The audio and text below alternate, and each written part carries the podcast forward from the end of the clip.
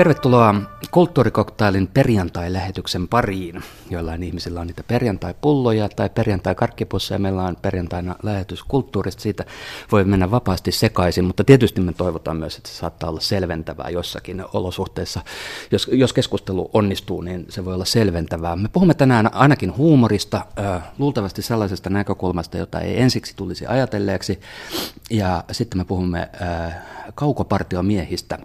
Siitäkin oikeastaan sellaisesta näkökulmasta, jota ei ensin tulisi ajatelleeksi. Meidän toimituksemme toimitussihteeri Olli Kangassalo on intohimoinen mies, mutta hän ei ole koskaan käynyt ähm, armeijaa ja, ja hän on siis siviilipalvelusmies ja hän vietti päivän metsässä kaukopartiomiehenä teke, tehden niitä asioita, joita kaukopartiomiehet sodan aikana tekivät ja, ja tätä kautta ehkä avautuu sitten hänen, hänen tuskainen äänensä sieltä metsästä raportteja meille tämän lähetyksen loppupuolella. Mutta ensin me puhutaan huumorista ja, tässä keskustelussa on paikalla kolme huumorin tutkijaa. Me puhumme, kun me puhumme huumorista, niin voisinko ensiksi kysyä, että, että mitä me tiedetään huumorista ylipäätään ilmiönä, kuinka laajaa se on, kuinka monia ihmisiä se koskettaa, tai onko sitä tutkittu, että kuinka suuri osa meidän elämästämme kuluu huumorin parissa? Anu Korhonen. No ainakin se koskettaa kaikkia ihmisiä, joitain ehkä enemmän ja joitain vähemmän.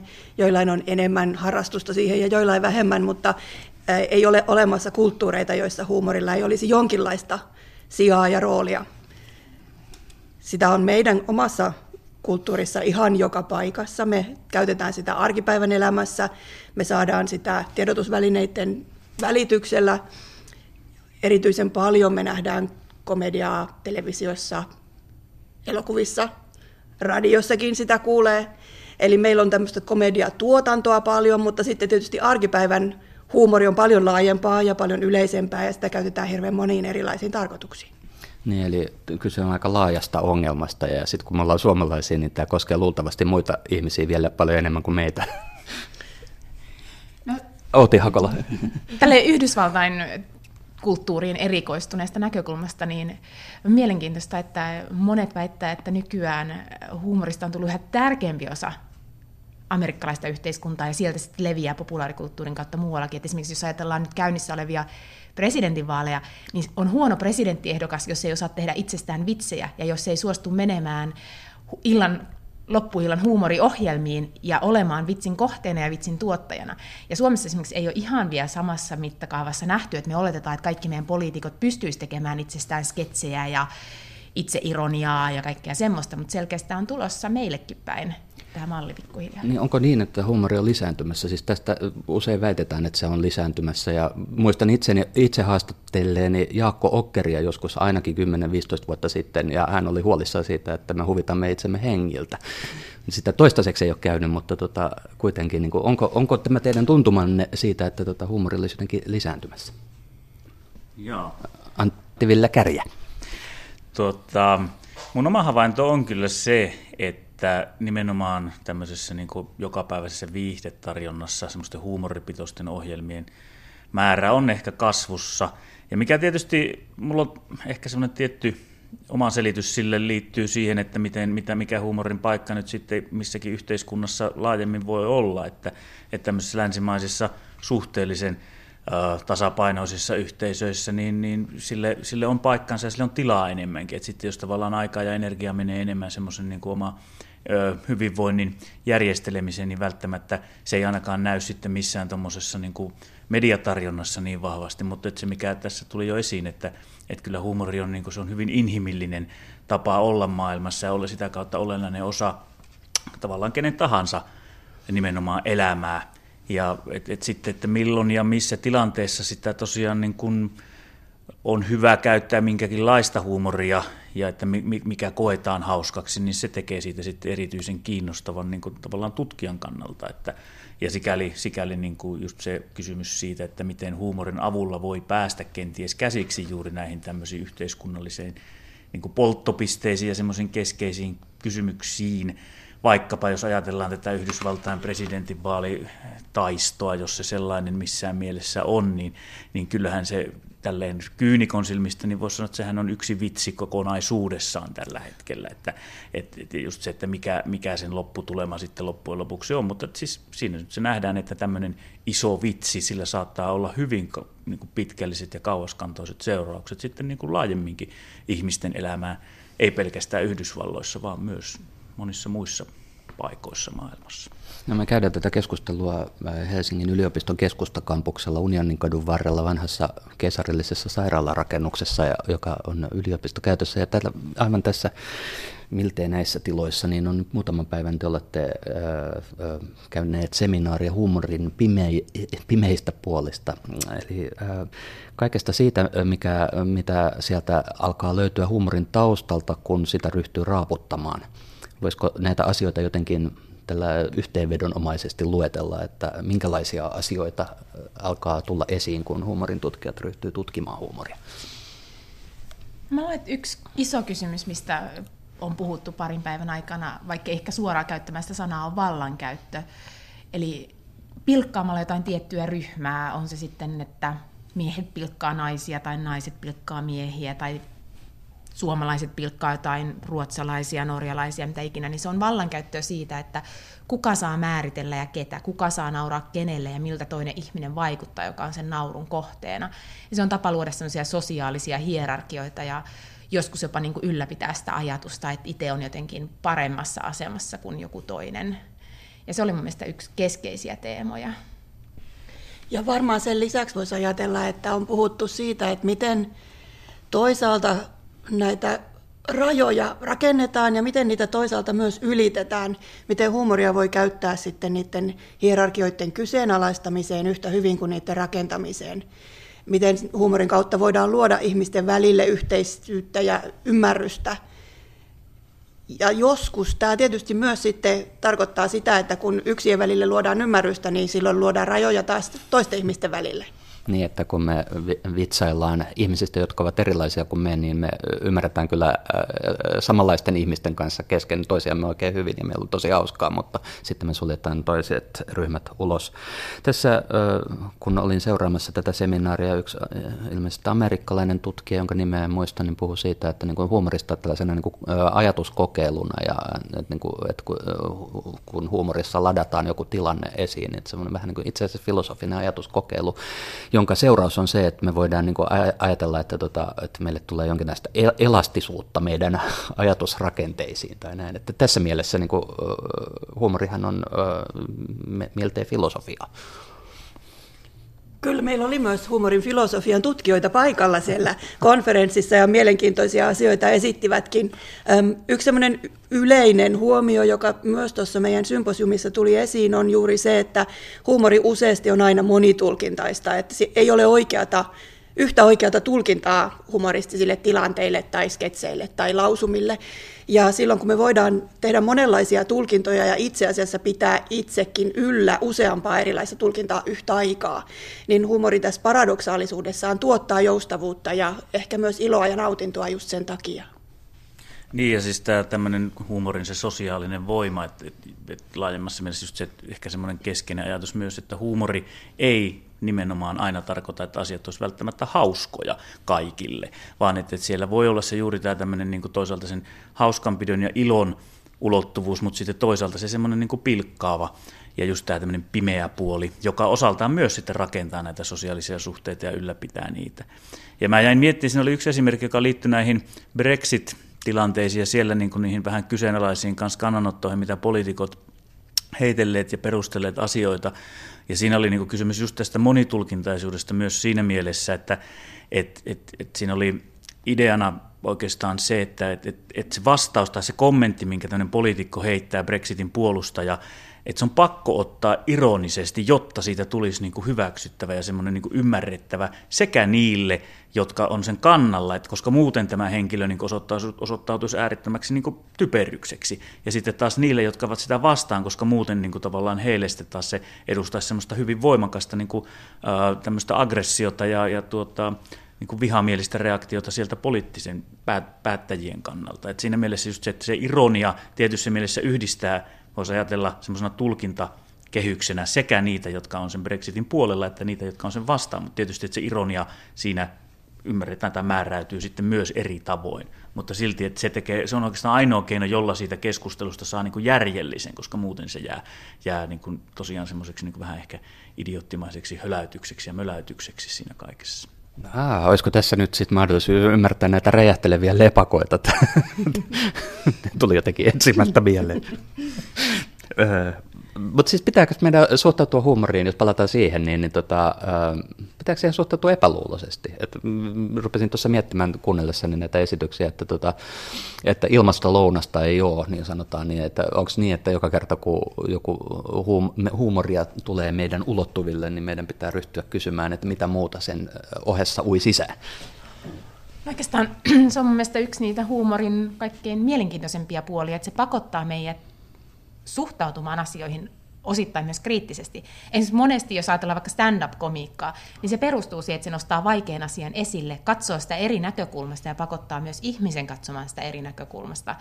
Ja musta joskus tuntuu, että mulle itselleni mielenkiintoisin kokemus huumorin kanssa on aina se, että esitetään joku hyvin kyseenalainen vitsi tai muu, ja tajuan, että mun ei pitäisi pitää tätä huvittavana, mutta mä voin silti samaan aikaan tunnistaa, miksi se olisi huvittava, ja sitten miettiä, että oliko musta onko tälle nyt edes oikein nauraa, ja silloin joutuu ajattelemaan sitä kriittisesti, että siinä on ikään kuin ne molemmat puolet koko ajan läsnä, mikä tekee siitä mun mielestä hirveän mielenkiintoisen ilmiön. Joo, mä olen samaa mieltä. Ja jos se, mitä Outi sanoi aikaisemmin tästä vallankäytön aspektista, mä en ehkä käyttäisi sanaa epäluuloinen, vaan että just nimenomaan siihen suhtauduttava kriittisesti kaikissa yhteyksissä. Just se ajatus siitä, mikä tällä hetkellä – monissa yhteyksissä nousee esiin juuri, että, että asioita tavallaan vähätellään sillä, sanotaan jotakin aika ongelmallista tai tuodaan muuten julkisuudessa esiin, oli sitten puoluepoliitikko tai jalkapallo- tai koripallovalmentaja, niin, niin, niin, ja sanotaan sitten, että tämä oli vain vitsi, aivan niin kuin sillä ei olisi sitten merkitystä, mutta siinäpä se, että no osaltaan, jos se oli vitsi, niin mitä se kertoo sitten siitä tavallaan niin kuin vitsailu yleensäkin kulttuurista laajemmin. Ja sitten taas, jos se on puolustuskeino, niin kuin se usein kyllä on, niin että mikä, mikä siinä on sitten se semmoinen niin omalla, että miten, miten sillä varjolla voisi niin kuin päästä pälkähästä pureutumatta sitten tarkemmin just siihen, että, että mikä siitä vitsailusta tekee niin kuin ongelmallista. Niin, viittasit tässä tähän tämän viikon tai äh, tämmöiseen niin kuin somekohuun, joka liittyy koripallomanagerin homoaiheisia twiittauksia ja niihin liittyvä ero, niin tota, oliko siinä kyse jostain tällaista? Niin, siis se nyt oli tällainen, mikä tuli ensimmäisenä oikeastaan ajankohtaisena esimerkkinä mieleen juuri sellaisesta tilanteesta, jossa se yksi puolustautumisen, mä en, tietääkseni siihen ei ole tämmöistä keskustelua liittynyt, mutta kuitenkin, niin, niin, niin että tämmöiset aika, aika vihapuheen puolellekin menevät ja, ja semmoiset niin avoimen vihamieliset ja, ja syrjivät kannanotot, erilaisia ihmisryhmiä oli vähemmistöistä kysymys tai ei, niin, niin että niihin liittyy just toistuvasti tätä tällaista ajattelua, että että että tämä oli vain vitsi. Ja siinä on sitten tavallaan se kääntöpuoli, mihin on törmännyt monta kertaa, on, että siihen sisältyy se oletus, että jos sinä, kuka tahansa sen vitsin kuulitkin ja et ymmärtänyt sitä vitsiksi, niin ongelmahan on sitten sinun. Ja tämä tulee erityisen ongelmalliseksi silloin, kun kysymys on ihmisistä, jotka eivät ole esimerkiksi asuneet Suomessa kovin kauan, eivät ymmärrä kielen kaikkia nyansseja, ja, ja muutenkin sillä tavalla, niin kuin joiden, joiden tavallaan ymmärrys, semmoinen kulttuurin laajempi ymmärrys vitsailusta saattaa olla hyvinkin toisenlainen. Et siinä niin kuin automaattisesti asetetaan semmoinen aika korkea rima sille, että mikä on tämmöisestä NS-suomalaisesta ää, tai suomalaiselta kannalta niin kuin hyvää huumoria. Ja että se on, se on yksinkertaisesti kohtuuton vaatimus. Nostetaan mm, tähän suomalaiseen yhteisöön kuulumisen rimaa todella korkealle. Siis itse olen ollut koulussa opiskellut englannin kieltä kolmasluokkalaisesta asti, eli mitä se tekee 90-vuotiaasta asti, ja tota, vieläkään en ymmärrä, kun amerikkalaiset stand-up-koomikot, siis suuri osa vitseistä menee ohi, koska ne on kulttuurisidonnaisia tai näin, että että mm, sinänsä varmaan aivan perusteltu. Sun oma tutkimusaiheesi liittyy ehkä vähän näihin teemoihin. Joo, tuota, mä oon erityisesti mä oon musiikin tutkija ja sitten käsitellyt näitä tämmöisiä kysymyksiä osaltaan semmoisen, niin kuin, että mitä, mikä on tämmöisen niin parodisen tai parodian semmoinen tietynlainen kulttuuripolitiikka, että miten, miten, miten esimerkiksi tietynlaiset musiikilliset ilmiöt, laulut vaikkapa, jossa käytetään rasistisia ilmauksia, että, miten niistä tulee tavallaan, niin kuin, miten niitä lievennetään sillä, että, että siitä ruvetaankin ajattelemaan parodiana jostain. Ja sitten siitä herää väistämättä se kysymys, että parodia, parodian ja parodian tunnistaminen tavallaan, että siihen liittyy kysymyksiä sitten kompetenssista – ja siinä mielessä, että, ei, että mä en asetta tässä yhteydessä kompetensseja sillä tavalla, että jollakin olisi parempi ja jollakin olisi huonompi. Että kysymys on yksinkertaisesti vain erilaisista kompetensseista. Ja silloin tullaan näihin tämmöisiin niin kuin ihmisten taustoihin, koulutuseroihin ja muihin, että kuka missäkin tilanteessa tunnistaa minkäkinlaisen jutun parodiaksi. Ja sitten oikeastaan ehkä kiinnostavimpia ilmiöitä siellä on ne, jotka tunnistetaan parodiaksi ilman, että kenelläkään olisi ollut sellaista intentiota takana. Että Suomenkin niin kuin tavallaan populaarimusiikin historiasta löytyy näitä tangopelargonioita ja tämän tyyppisiä, jossa ehkä se kysymys oli toisinpäin, että oli parodinen biisi, joka sitten otettiinkin vakavasti.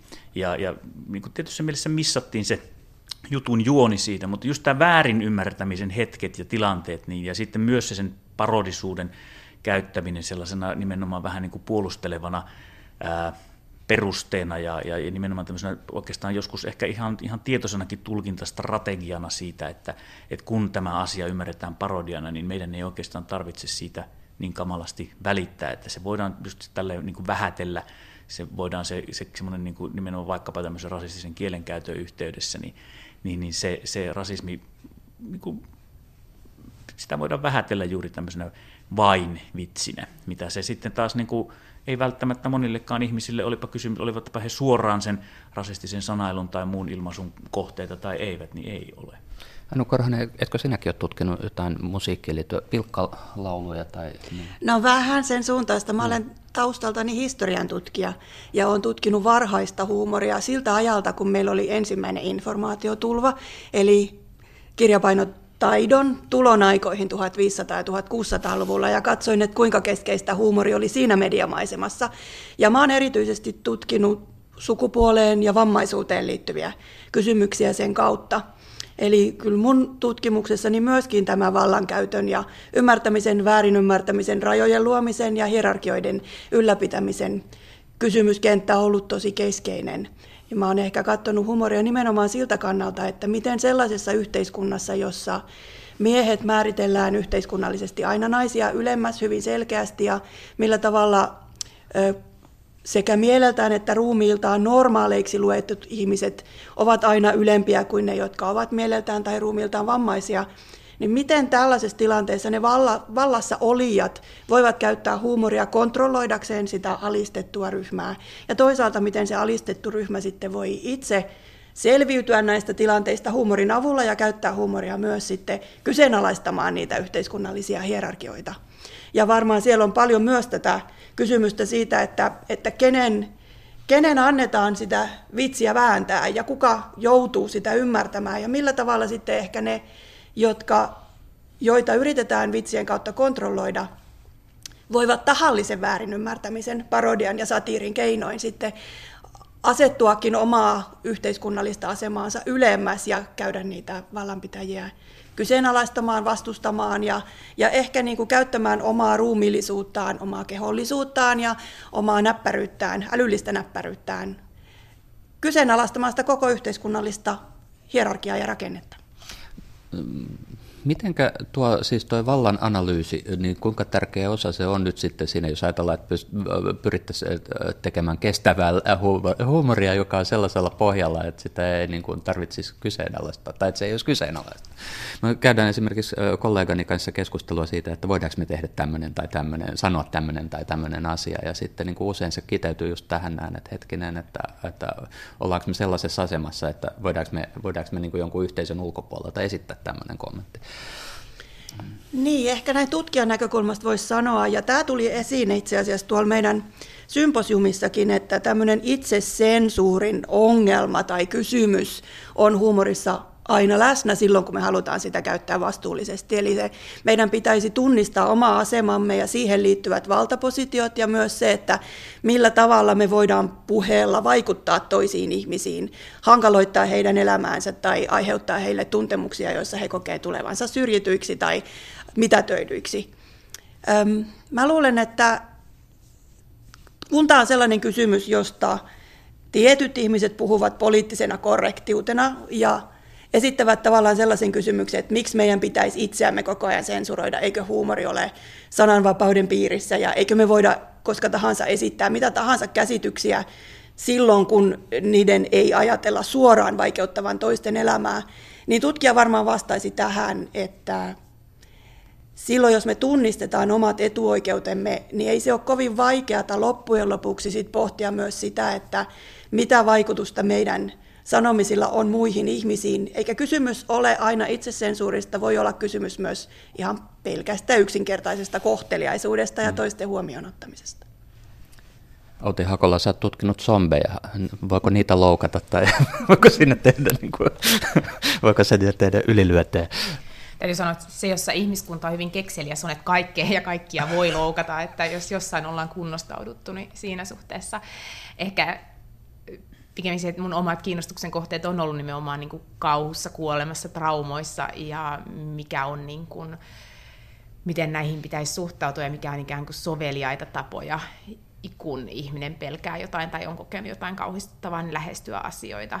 Ja siinä suhteessa oikeastaan on hyvin samoilla linjoilla Antti Villen ja Anun kanssa – että kysymys on siitä, että ei ole oikeastaan olemassa sellaista asiaa kuin viaton huumori. Että jos me ajatellaan, että jos joku asia on hauskaa, niin se olisi automaattisesti jollain tapaa viatonta, niin sitä se ei ole, vaan kysymys on nimenomaan siitä, että miten huomioi ne erilaiset kontekstit, miten huomioi ne ihmiset, joille puhuu ja miten huomioi sitä, miten itse puhuu. Että jos puhutaan vaikka zombeista, niin kyllä nykyiset niin kuin esimerkiksi zombikomediathan lähtee usein siitä lähtökohdasta, että ne katsotaankin zombin näkökulmasta, joka kokee sen tilanteen hirmu ahdistavana, että hänet yhtäkkiä suljetaan yhteiskunnan ulkopuolelle ja miten tästä nyt mitään tulee, kun hänet on kahlittu johonkin keittiön seinään ja vaimo käy ruokkimassa kerran viikossa jollain lihanpalasella, että tämä ei ole enää niin mitään ihmisarvoista elämää. Joten siinä suhteessa itse asiassa nämä komediat, kauhukomediat ja muut, ne ottaa hyvin mielenkiintoisen kannan tähän, että kaikkia voi loukata, jos katsotaan. Kysymys on siitä, kenen näkökulmasta katsotaan. Ja siinä suhteessa nämä uusimmat kauhuelokuvat on hyvinkin mielenkiintoisia, katsotaankin sitä sieltä hirviön näkökulmasta, joka kokee, että hän vaan haluaisi, että hänet huomataan. Sen takia hän juoksee tässä perässä, kun hän on kauhean yksi. Niin ehkä kun sanotaan, että veri ei ole verta runoudessa, niin ei ole zombitkaan zombeja sitten niin kuin elokuvissa välttämättä, vaan ne voi edustaa joitakin muita äh, tahoja. Mitenkä, tota, mi, mutta miten, miten se muuttuu? Missä menee se raja, että tota, milloin se niin kuin, huumori muuttuu kiusaamiseksi tai vallankäytöksi tai, tai populismiksi tai pilkaksi tai, tai rasismiksi?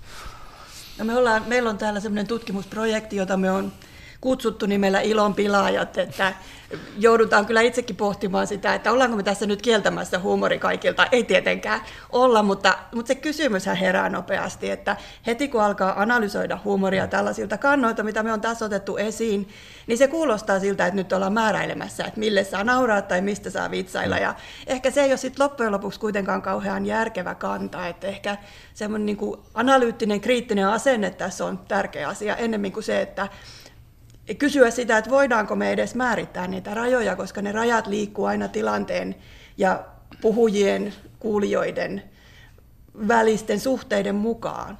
Ja musta tämä on niin se asia, mikä myös huumorissa on tosi kiinnostavaa, että siitä on tosi vaikea esittää yksiselitteisiä tulkintoja, kun sen paikka on niin moninainen, kun sitä voi käyttää sekä hyvään että pahaan ja kun se eri ihmisten käyttämänä ja kuulemana aina saa uudenlaisia tulkintoja.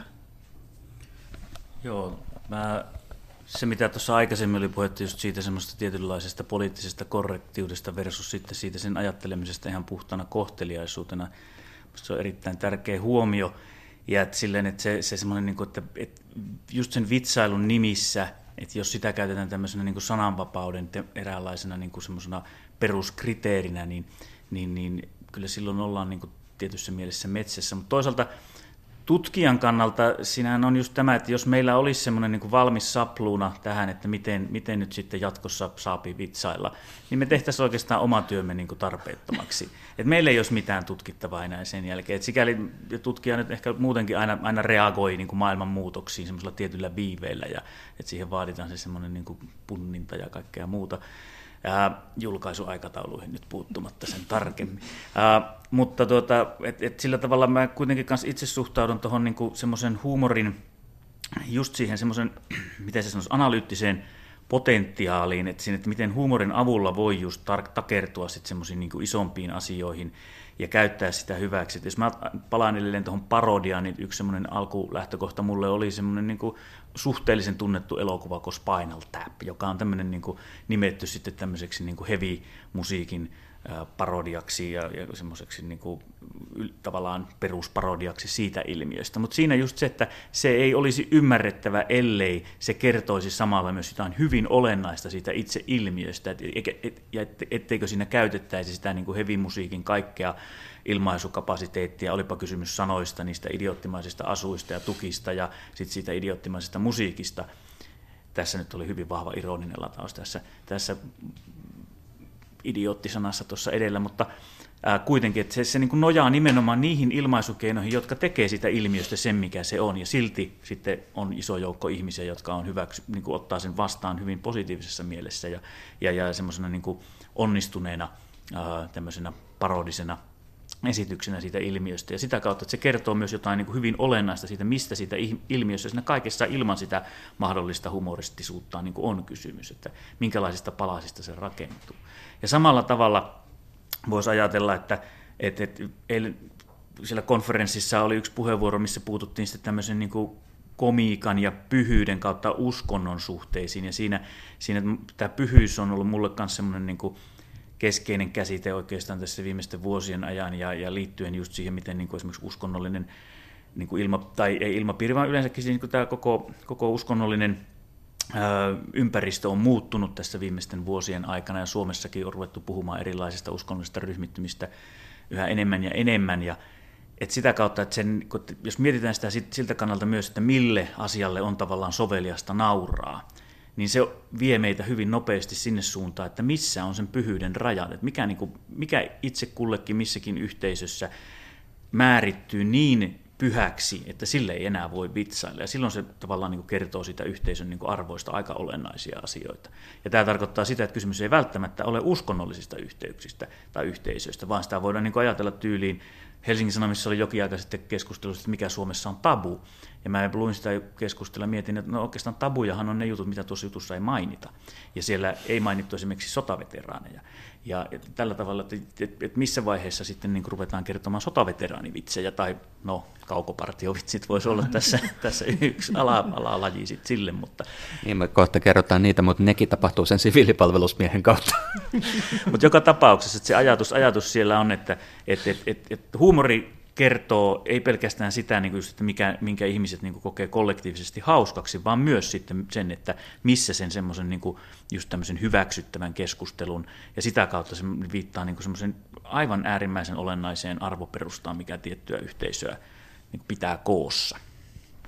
Mutta nämähän muuttuu siis sitten taas toisaalta, että niin kuin just ajattelee, mietin tuota musiikki, musiikin, niin kuin, että että miten huumori, voiko musiikki ja milloin se ilmenee puhtaasti, niin kuin huumori ilmenee puhtaasti musiikin keinoin.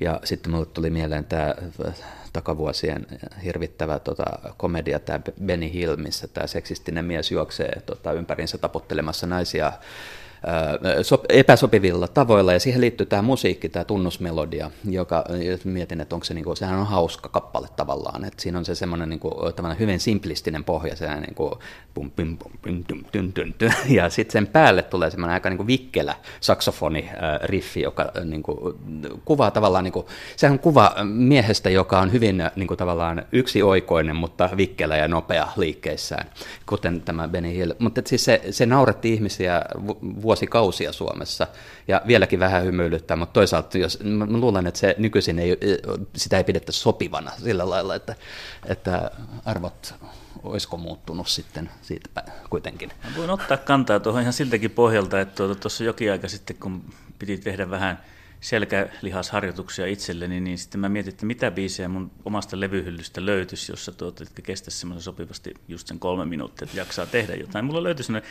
levy, kun Benny Hill Sings kysymysmerkki. Ja tuota, no siinä ei taida olla itse asiassa tätä tunnusmelodiaa, mutta tätä kysymys sitten just tästä, että mikä musiikista niin tavallaan musiikkina tekisi hauskaa, niin se on tietysti hyvin vaikea tai moniselitteinen siinä mielessä, että musiikin tämmöiset musiikilla usein ajatellaan, että siltä puuttuu nämä tämmöiset suorat viittauskohtaukset, mutta toisaalta huumori on aina kontekstisidonnaista ja, ja, ja sikäli, että siihen on aina tietyt konventiot siellä taustalla, että mikä missäkin yhteydessä sitten koetaan enemmän tai vähemmän humoristiseksi ja mistä, mikä voidaan ymmärtää humoristisena just sen takia, että siellä on se joku tietynlainen ilmaisuperinne ja ilmaisukäytännöt, niiden varanto takana. Ja sikäli niin voisi ajatella, että näissä musiikillisissakin yhteyksissä yksinkertaisesti useimmiten leikitellään sillä, että mikä on, mikä on määrittynyt jo niin kuin tavallaan vuosien saatossa – jollakin tavalla niin kuin vakavaksi kautta hyväksi musiikiksi. Ja sitten kun sitä ruvetaan vähän venyttelemään, niin sitten äkkiä ollaan siellä sen hauskan. Ja no siinä on just tämä riski, että se saattaa mennä lipsahtaa sinne huonon musiikin puolelle, mutta sitten taas niin kuin kitsch omana, omana niin kuin tavallaan taiteen kautta huumorin ja, ja semmoisen lajinaan, niin on ihan, ihan arvostettu tutkimuskohde sekin. Että, mutta joo, Benny Hill laulaa, kysymysmerkki on ihan, ihan hyvä minusta myös selkätreeni musiikkina. Mä voisin jatkaa vielä tästä Benny Hillistä ja seksistisestä humorista ja siinä näkyvistä muutoksista.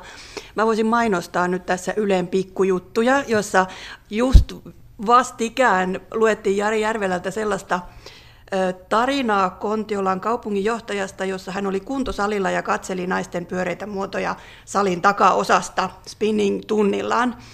Ja voisi ehkä ajatella, että siinä samalla tavalla tässä kyseisessä jutussa pilkat sivuttiin tai kyseenalaistettiin huumorin kautta miesten ja naisten välisiä seksuaalisia suhteita ja myös miehistä katsetta kohti naiskehoa. Ja siinä, missä me nyt koetaan Benny Hill vanhentuneeksi ja vastenmieliseksikin aika paljonkin, vaikka ehkä samalla myös hieman huvittavaksi, niin jotkut osaa tehdä tämän saman jutun nykyisin todella näppärästi ja älykkäästi. Ja meillähän edelleen tietysti tämä sama kysymys seksuaalisuudesta ja ihmisten ruumillisista suhteista ja katseesta, joka kohdistuu niihin, yhtä lailla se on kulttuurisesti tärkeä ja kiinnostava. Mutta ehkä me nykyisin ajattelemme hieman tarkemmin, mitä me siitä saadaan sanoa vielä se, että meidän aikamme alkaa tämän osalta olla päättymässä, mutta että, että eikö taas toisaalta, kun ajattelen tämän, koko tämän politiikan viihteellistymistä ja jos tällaisia populismin ilmiöitä, niin eikö tämä sitten taas teille huumorin tutkijoille näyttäydy jonain kulta-aikana tai jonain sellaisena, että ainakin on paljon tutkittavaa? No ei se varmaan sattumaa liene, että me aloitettiin tämä meidän huumorin pimeä puoli-projekti tämän vuoden tammikuussa, että tänäkin vuonna on ollut runsaasti materiaalia, mitä tutkia. Mutta nimenomaan se, että se on kontekstisidonnaista ja se on kulttuurisidonnaista, niin se tekee sitä, että huumori oikeastaan on helpoin tutkia siinä ajassa, kun sitä tapahtuu, että pystyy selittämään, että millaisia rajoja se on luonut ja miten, millaisia rajoja se on joskus ehkä ylittänyt, mitä ei olisi pitänyt ylittää ja muuta. Niin, et, en tiedä, tuntuu, että huumorin tutkijoille on aina löytänyt materiaalia. Mutta kyllä tällä hetkellä on paljon herkullista materiaalia. Niin, ja silloinkin, jos me tutkitaan sitten menneisyyden huumoria, niin mehän tutkitaan sitä meidän päivämme kannalta tietysti, että ei sitä kannattaisi tutkia, jos ei ne asiat olisi jollakin tavalla meitäkin kiinnostavia tai meille tärkeitä. Että jos huumoria on aina ollut olemassa, niin ehkä historian ja kulttuurin tutkimuksen kannalta se tärkeä juttu siinä on se, että mitä se voi sanoa meille ja miten, me voidaan tulkita sitä niin, että se valaisee meidän omia kulttuurisia kysymyksiä. Joo. No, huumori naurattaa tänään ja sitten huomenna se ei ehkä enää naurata, tai sitten jos on oikein hyvä juttu, niin se saattaa naurattaa vielä huomennakin. Me siirrymme nyt metsään kaukopartioretkelle.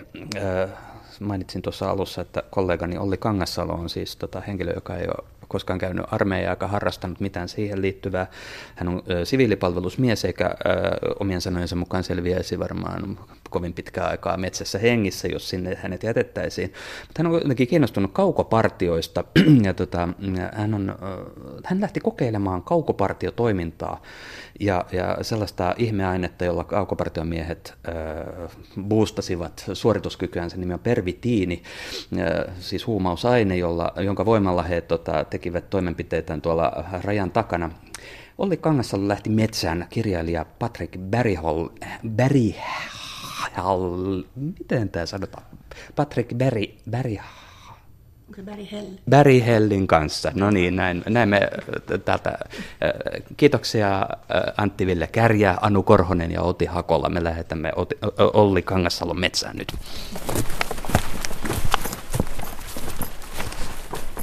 Olemme parhaillaan simuloimassa kaukopartiota Ovanmalmin metsässä vaativassa maastossa. Ja että miksi? Tämä vaatii selityksen. Kaukopartio-kirjat ovat edelleen bestseller-tavaraa Suomessa. Patrick Värihellin uusi tosipohjainen romaani Kuoleman porteilla kertoo Suomen sotahistorian pitkäkestoisimmasta kaukopartioretkestä, joka on aivan poikkeuksellinen selviytymistarina. Ilmavoimien osasto Hartikaiseen kuuluva ylikersantti Antti Vorhon nelihenkinen kaukopartio vaelsi rajan takana Neuvostoliiton puolella 56 päivää ja vakoili vihollisen lentokenttään. Vihollinen sai vihjeä Vorhon partiosta ja alkoi rankka takaa jo metsässä. Tarina muuttuu piinaavan jännittäväksi, koska partio joutui vaeltamaan loppukesällä 1942 ennätykselliset 20 päivää takaajettuna nälässä ilman ruokatäydennyksiä ja yhteyttä päämajaan. No, olihan se pakko mennä kirjailijan kanssa metsään kokeilemaan, miten kaukopartiossa on toimittu. Nimittäin Patrick Bärihel on ammatiltaan erä- ja henkijäämiskouluttaja.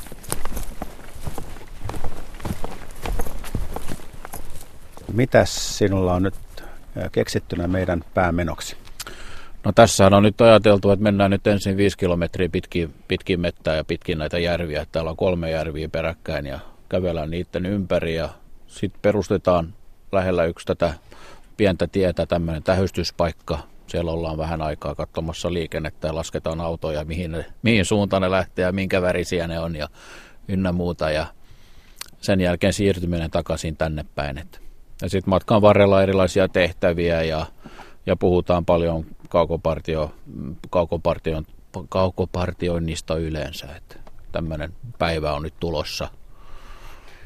Sinä olet erä- ja selviytymisopas. Mikä oli sun alkuperäinen intressi tähän aihepiiriin? No kyllähän se oli tämä Vorhon pitkä matka, joka oli 56 vuorokautta ja 500 kilometriä. Että se on niin kuin mun mielestä aika tämmöinen todella ainutlaatuinen matka ja sit se kiinnostus heräsi siinä sitten, että, että miten ihmeessä ne niin kuin selvisi kaikki nämä neljä takaisin niin kuin omalle puolelle. Että, että kyllä se on niin kuin aika, sanotaan se on hurja tarina, että, että nostaa kyllä niin kuin hattua heille, kun teki tämän reissun. Että kyllä se oli niin kuin se, mikä siinä niin kuin eniten oli se kiinnostus ja halusin niin kuin selvittää sitä, että, että miten ne pärjäsivät siellä mettässä sitten. No täytyy sanoa, kun luin sen kirjan, niin puolesta välistä loppuun oli erittäin jännittävää, että se on Hyvä. sellainen todella tota, jännittävä selviytymistarina kaikki ne keinoneen ja kun nälkä mm. ja väsymys alkaa vaivata ja viholliset on perässä. Mm. No niinhän se oli jo, että niillähän oli kolme kertaa viholliskosketus kotimatkalla – ja, ja nehän käveli sitten melkein 220 kilometriä ilman muona, että nehän just söi marjoja, mikä Erik just täällä kävi poimimassa ja sitten ne ampui kaksi peuraa myöskin kotimatkalla, että kyllä se oli niinku rankkaa, todella rankkaa reissua heille.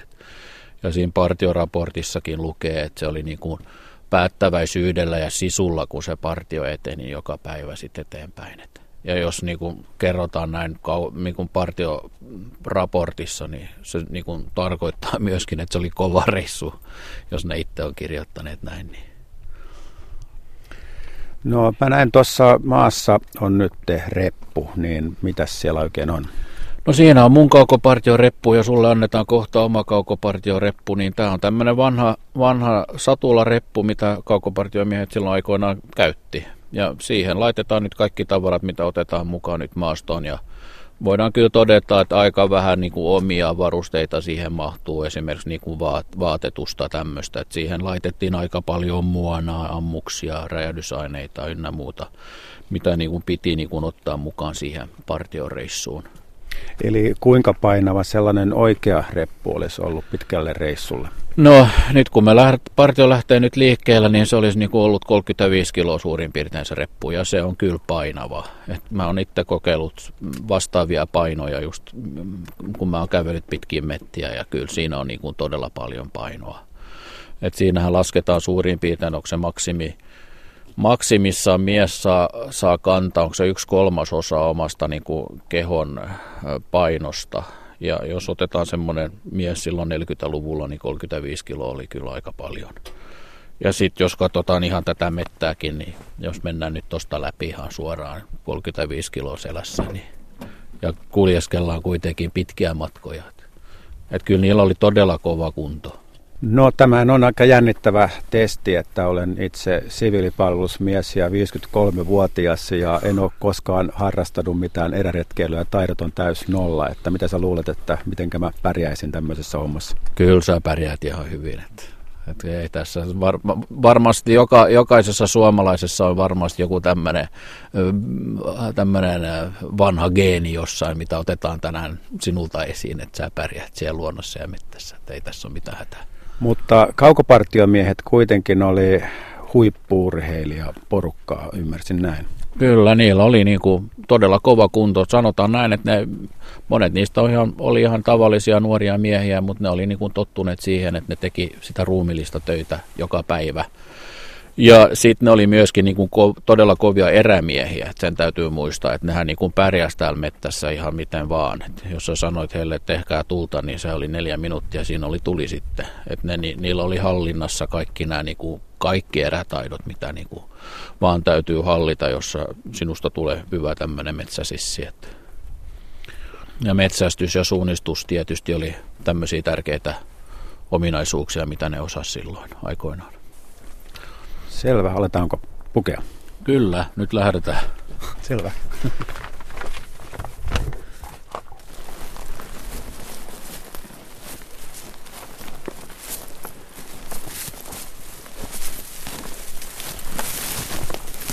Miten kaukaa kuulee kävelemisen metsässä? No, mä, mä, mä ihmettelin just sitä itteni. Kyllä mä luulen, että se aika huonosti kuulee, kuuluu kuitenkin pitkiä matkoja. Nyt kun me ollaan täällä liikuttu, niin jokainen on, on myöskin välttänyt astua näihin kuiviin risuihin, niin se on ne, kun kuulee, sit jos ne menee poikki, niin ne kuuluu kauempana. Mutta olisiko se niinku 20 metriä tai jotain? Jotain semmoista, jo just liikutaan näin äärettömästi, mitä me nyt liikutaan, niin aika vähän ääniä meistä tulee. No, mennään vielä eteenpäin vähän matkaa. Tuossa sun tuoreessa kirjassa kuvaama Vorhonpartio, niin heillä ei ollut aikaa jäädä metsästämään ja kalastamaan, että jatkuvaa pakomatkaa mm. ja sitten siellä syötiin sieniä ja yritettiin syödä matoja. Joo. Et siinähän on se sotilainen henkiämistilanne just semmoinen, että ei sulla ole aikaa sit jäädä mihinkään niin kuin makaamaan tai lojumaan ja, ja ihmettelemään. Et siinä on se, että sun täytyy liikkua koko ajan pois sitä vihollis, vihollis, vihollis, vihollista, joka tulee sun perässä tai yrittää niin kuin tappaa sinut. Et siinä on se henki, henki mukana siinä pelissä sitten, että se on just se iso erovaisuus siitä ja, ja, ja sitten myöskin se, että, ne, että siinä täytyy myöskin pysyä piilossa ja, ja niin kuin osata myöskin se piilottaminen, että ne pysyy piilossa ne miehet, että, että ne ei, vihollinen ei löydä niitä. Et kuten todettiin tuossa äsken, niin silloin olisi ollut pitkä vanki, vankireissu edessä, jos ne olisi jäänyt kiinni. Jep, jatketaan. Joo. Sitten. No miten selittäisit tätä kaukopartio kirjojen suosiota? No kyllähän se on varmasti se kaukopartiotarinoissa on se liksom, nämä jutut, mitä nämä teki, nämä kaukopartiot. Että ne on kyllä niin, niin kuin hurjia tavallaan. Ja, että ne oli fyysisesti ja psyykkisesti just ne etäisyydet ja ajat ja kaikkea tämmöistä, mitä niin kuin vielä kiinnostaa sitä nykyihmistä. Ja tavallaan ihmetellään, että kuinka oli niin kuin mahdollista tehdä tämmöisiä juttuja. Että se on yksi semmoinen osasyy. Ja varmasti toinen on on, on se, että liikutaan koko ajan luonnossa, että se kaukopartio on luonnossa ja monet suomalaiset liikkuu vieläkin luonnossa. Että siinä on se luontosuhde, erätaitojen hall, taitojen niin kuin hallitsiminen ja kaikki nämä jutut, mikä siinä on, on taustana. Plus vieläkin semmoinen, että kyllä monet veteranit ovat olleet aika hiljaa näistä jutuista, mitä tapahtui sotien aikana. Eli Neuvostoliiton olemassa ollessa vielä piti pitää sordinoa. Että... Joo. Ja tässä oli esimerkiksi kaukopartiomiehillä, niin ne, sehän oli salainen, salainen osasto koko se, niin kuin se kaukopartio-osastot oli salaisia, niin siksi se kesti niin kauankin Suomen historiassa ennen kuin ne rupesi niin kuin kertomaan näitä juttuja. Nyt se oli vissi Jukka El Mäkelä, joka kirjoitti sen ensimmäisen kirjan Osku vuonna 60, onko se 24 mä keskustelin just Kallen kanssa siitäkin, niin se sanoi vaan jo, että ei, ei edes sille kerrottu kaikkia, kaikki jutut, siihen aikaan, että vaan valikoidut retket. No sano vielä se, minkä, mikä siinä oli syynä, että se oli niin salaista, että sitä piti vielä niin kuin sodan jälkeen pitkän aikaa pysyä No se oli, se oli päämajan tiedustelua, että se oli niin kuin tiedustelu, sotilastiedustelu aina sana, salainen, vieläkin nykyään todella salainen puoli. Eli niin kuin menetelmien suhteen tai tulosten suhteen. Tulos, tulokset, menetelmiä ja ketä siellä oli mukana ja kaikkea tämmöistä. Et esimerkiksi sotien jälkeen valvontakomissio tuli Suomeen ja nämä äijät laitettiin heti linnaan kaikki. Koko osasto Kuismanen oli vissiin linnassa. Ja sitten, Jopa Into Kuismanen oli monta vuotta linnassa. Ja suuri osa karkas ulkomailla Venezuelaan. No jotkut niistä ei suuri osa. Että sanotaan näin luena laskea niin kuin kahdella kädellä ne kun lähti, lähti ulkomaille. Mutta niillähän oli omat syyt lähteä myöskin. Että silloin sotan jälkeen oli niin kuin todella vaikeaa Suomessa ja eikä me edes tiedetty täällä, jos, jos me saadaan niin kuin pitää sitä vapautta, kun me käytiin sitä sotaneuvostoliiton kanssa. Että Voiko näitä suomalaisia kaukopartiomiehiä verrata kommandoihin? Voidaan jo ihan hyvin. Ja sehän on mielenkiintoista just tässä sotahistoriassa, että, että Suomessa tehtiin näin vaativia erikoisoperaatioita, kun niin kuin tehtiin myöskin ulkomailla. Esimerkiksi Jenkeillä oli omat erikoisjoukot ja Briteillä oli omia erikoisjoukkoja ja suomalaiset oli yhtä, yhtä hyviä. Mutta tässä on vaan ollut semmoinen seikka, että Hollywood tuottaa aina niitä elokuvia, joka niin kuin kertoo Amerikasta ja, ja, ja niistä. Mutta Suomessa ei ole vielä niinku oikein niinku nostettu pöytään tämä, nämä tarinat, kaukopartiotarinat. Että kyllä, kyllä mä voin ihan suoraan näin julkisesti sanoakin, että kyllä mua ihmetyttää, että tuntematon sotilasta tehtä, tehdään nyt kolmatta kertaa ja meillä on kuitenkin näin paljon sotahistoriaa oma, omassa, omassa niin kuin varastossa tavalla, mitä pitäisi nostaa niin kuin enemmän esiin. No oikeastaan tässä vaan puuttuu ne elokuvat, että nyt no, kirjojahan on tullut joo. aika paljon. Joo. Ja mua ihmetyttää kyllä sitä, että miksei niin kuin elokuva, elokuvia on tästä aiheesta tehty, että tämä olisi niin kuin kuitenkin aika helppoa tavallaan kuvata just tämä niin kuin metsässä oliminen ja kärsimys ja, ja niin kuin tämä, tämä, että se partio on siinä luonnossa ja kulkee siellä luonnossa ja tekee näitä tehtäviä mä en ymmärrä, että mitä, mitä siinä on niin kustannuksia. Et toivottavasti joku tekisi elokuvan kaukopartiosta. No olisiko siinä sitten se, että siinä ei ole tarpeeksi räiskintää, että jos Vorhon partio törmäsi kolme kertaa, joka oli poikkeuksellisen paljon mm. viholliseen ja tulitaisteluun, niin sitten elokuva vaatisi enemmän, sitä, sitä todennäköisesti liioteltaisiin. No mä en tiedä sitten, että kyllähän niin kuin kyllähän niin kuin voidaan tehdä, tehdä myöskin hyviä elokuvia, joka niin kuin kertoo sen tarinan. Että toivon mukaan joku voisi niin kuin tehdä semmoisen elokuvan, joka kertoo, että millaista tämä oli kaukopartiossa tämä elämä. Ja, ja siihen kuuluu esimerkiksi Vorhon, Vorhon partiossa, niin niillä oli kolme kertaa tuli kosketusta. Että kyllähän siinä on niin kuin paljon draamaa myöskin siinä, siinä tarinassa. Ja, ja se draama mä yritin myöskin kirjoittaa siihen kirjaankin, että se on sitä kärsimystä ja sitten, että ne on niin kuin kuolemaan porteilla, että ne on niin kuin ihan lähellä sitä kuolemaa, että ne jopa niin kuin luulee välilläkin, että se kuolema seuraa niitä siellä mettässä. Niin siinä oli nämä harhat, että Joo. kun oli, porukka oli nälkiintynyt ja syönyt sieniäkin siinä ja niitä ties mistä ja ruokamyrkytyksiä oli. Jo. Joo, niillä oli semmoisia jo semmoisia juttuja. Sitten mä luulen myöskin, että kun ihminen on liian, jos ihminen on kauan mettässä, niin sehän rupeaa sitten ihme, ihmettelemään ja luulemaan, että se näkee erilaisia juttuja luonnossa. Että sehän on ihan niin kuin meidän kansan perinnestä jopa, että me ollaan nähty tämmöisiä niin kuin olentoja mettässä, niin jos sä oot niin kuin kaksi kuukautta siellä mettässä ja puolet siitä melkein ilman muona, niin kyllä sä näet ka- kaikenlaisia juttuja. Siellä rupeat niin kuin ihmettelemään ja luulemaan just, että korppi puhuu sun kanssa ja tämmöistä.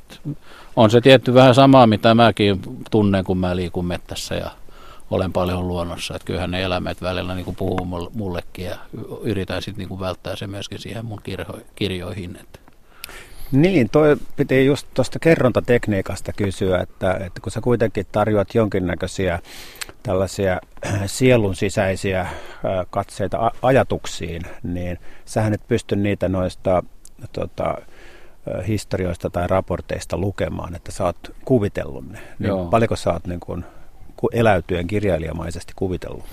No kyllä mä yritän aina niin saada, saada semmoinen tarina kasaan, että se, niin se, se lukija niin kuin jää kiinni siihen tarinaan. Että se on niin kuin mun tavoite kyllä. Ja Mutta mulla on tavallaan semmoinen ongelma, tai en mä tiedä, jos sitä voidaan kutsua ongelmana, mutta mut jos mä just kirjoitan nämä, tai nämä kirjat, mitä mä nyt olen kirjoittanut, niin nämä on niin kuin todellisia, että ne perustuu niin kuin sotapäiväkirjoihin ja dokumentteihin ja partioraportteihin ja haastatteluihin ja että mä kerään niin kuin todella paljon sitä faktaa tavaraa. Että se on niin kuin aika vähän sit sitä niin kuin fiktiota, mitä mä laitan siihen kirjaan. Mutta mun, mun, mun kirjoitustapa on kyllä semmoinen, että se on niin kuin tämmöinen elävä, että se ihminen niin kuin lähtee mukaan siihen partiomatkaan tavallaan, siihen se, jos voidaan sanoa seikkailuun tavallaan, että se on niin kuin lukijalle semmoinen niin kuin kiinnostava mm, niin kuin tapa tai kokemus tavallaan. Ja mun mielestä se historia on, se on hyvä varmasti niin kuin nostaa esille myöskin historiaa tällä, tällä tavalla, koska sitten myöskin nykyihmiset niin kuin on halukkaita lukemaan semmoisia kirjoja, mutta siinä täytyy olla kuitenkin tarkkana kirjailijana, että se niin kuin on oikea tai mitä sä tarjoat niin kuin lukijalle se faktapohja. Tai se on aina ollut mun tämmöinen johtava tähti. Oliko näissä kaukopartiomiesten päiväkirjoissa jotakin just viitteitä näihin harhoihin ja tällaisiin? Ei oikeastaan, eihän, ei, ei ne semmoisia niin kirjoittanut niihin partioraportteihin, että ne oli niin kuin raportteja – mihin vaan laitettiin tätä faktaa, että mitä ne on siellä tehnyt. Mutta just Vorhon, Vorhon partiokertomuksessa, niin hän, siinähän lukee just, että mitä, mitä ne söi ja just näitä metsäpeuroja, kuin ne ampui niitä ja kuin ne joi sen veren ja sai siitä sit suolaa ja energiaa ja kaikkea tämmöisiä niin kuin yksityiskohtia sieltä kyllä löytyy. Ja sitten mä oon myöskin lukenut muita muita kirjoja, missä on niin kuin lyhyitä tämmöisiä niin kuin pätkiä osastohartikaisesta, missä on myöskin haastateltu veteraania ja siitä pohjasta mä oon myöskin ottanut sit faktaa sit siihen niin kuin Vorhonpartion matkatarinaan. Et mä oon tavallaan niin kuin rekostrointunut sitä niin kuin matkaa, sitä tarinaa, että miten se olisi ollut niin kuin käytännössä. Nyt näyttää siltä, että meidän valokuvaaja Erik on kadonnut. Pitäisikö meidän jäljittää hänet? Joo, mennään, mennään katsomaan mihin se meni. Kaukopartiosimulaatiomme jatkuu ja Patrick Berihel esittelee kaukopartioiden käyttämiä miinoja, jollaiset ovat nykyään kiellettyjä. Kaukopartiomiehet laittoivat lepopaikkaansa lähelle polulle pieniä miinoja, esimerkiksi räjähdysaineella ladatun laatikon, joka posauttaisi takaa ajajan jalan säpäleiksi. Tai se voisi olla puun runkoon sidottu putkimiina. Tämmöisen miinan lempinimi oli ovikello. Patrick Berihel näyttää myös, että kallionkupeessa kasvava musta jäkälä on syötävää. Ja partiotamme seuraava korppi on vaarallinen. Patrick sanoo, että se voisi paljastaa piilopaikkamme takaa ajajille. Saavumme monen tunnin vaelluksen jälkeen tarkkailupaikalle ja tehtävä on katsella kiikarilla metsän reunasta piilosta maantietä. Tyypillinen kaukopartiotehtävä. Havaitsemme yhden sinisen pakettiauton matkalla etelään. Kuulemme myös traktorin ääntä ja päättelemme, että se on panssarivaunu. Patrick kirjaa kaiken muistiin. Koko reissussa ei ole syöty mitään ja Patrick jatkaa edelleen autenttisella linjalla ruisleipää ja kosken laskiaan. Muuta ei matkalla sitten syödäkään. Paluumatkalla vihollinen havaitsee meidät ja lähdemme karkuun. Ylikersantti Antti Vorhon kaukopartio otti kerran pervitiiniä, siis metaamfetamiinia, siivittääkseen pakoon. Meillä on korviketta. Patrick tarjoaa minulle ravintogeeliä putkilosta ja sitten juostaan lujaa metsässä.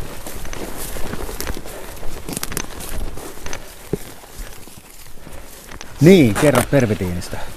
No sehän oli huumetta, mitä tuli Saksasta, että se oli tämmöinen, sillä on joku toinenkin, toinenkin, toinenkin hieno metamfomiini, joku tämmöinen nimi. nimi. Se oli siis amfetamiinia. Amfetamiinia se oli joo.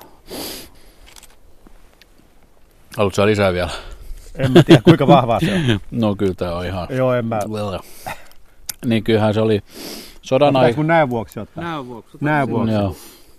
Sodan alussa niin sodan alussa niin kaikilla sotilailla oli omat tabut mukana lääkepakkauksessa, mutta sitten huomattiin, että ajat nämä rupeaa vetämään niitä liian paljon, niin sen jälkeen vaan partion johtaja oli niitä mukana. Siinä oli semmoinen, mitä kaukopartiomiehet mulle on kertonut, oli, oli just se, että kun ne veti kerran sen pervitiinin, niin sitten se, niin kun se se vaikutus laski, niin se, laski, se romahti kokonaan se mies. Että sehän antoi niin kuin ensin tuommoisen niin kuin ihan äh, taikavoimia tavallaan. Se Eero Nieminen kertoi kerran, kun ne hiihti kotiin osasto Marttinassa, niin partio hiihti niin kuin ladussa ja tämä pervitiini, vet, kaveri mikä on vetänyt pervitiiniä, hiihti niin kuin ladun sivussa, veti omaa latua. Et se oli niin, kuin niin voimakasta se, se potku, mitä ne sai. Mutta sitten kun se hiipui sit se, se vaikutus, niin sitten tuli ongelmia partiolle, koska se oli ihan tööt sitten se jätkä. Ja tuossahan Vorhon, Vorhon partio käy, käytti pervitiiniä, että sitä mä oon löytänyt kirjallisuudesta viitteitä, että ne käytti sitä pervitiiniä just kun niillä oli kerran se kova tulikosketus, että silloin se päätti, että nyt meidän on pakko ottaa, ottaa eli ekstra voimia, että me päästään pois siitä tilanteesta. Ja kirjassa kuvataan sitten se kaamea krapula, mikä siitä tuli. No siinä on just se krapula joo, ja mä oon sitten niinku analysoinut sitä myöskin sen, sen kannalta, että siinähän oli pitkä tämmöinen nälkiintymisvaihe, jolloin jo kaikki ne kehon energiat on niinku loppuun ajettu ja sitten vieläkin vetää sitten pervitiin ja se ajaa sitten nämä viimeiset voimat pois kropasta. Vinjalla on ollut aika karmea olo sitten sen jälkeen. Ja sitten se kuitenkin se elimistö täytyy niinku kuitenkin niinku päästää taas toimimaan sen jälkeen. Sillä Ollaanko valmiita? No nyt mennään vähän, mennään vähän vauhdilla, niin katsotaan nyt, tuossa tuli nyt kaikki mukaan.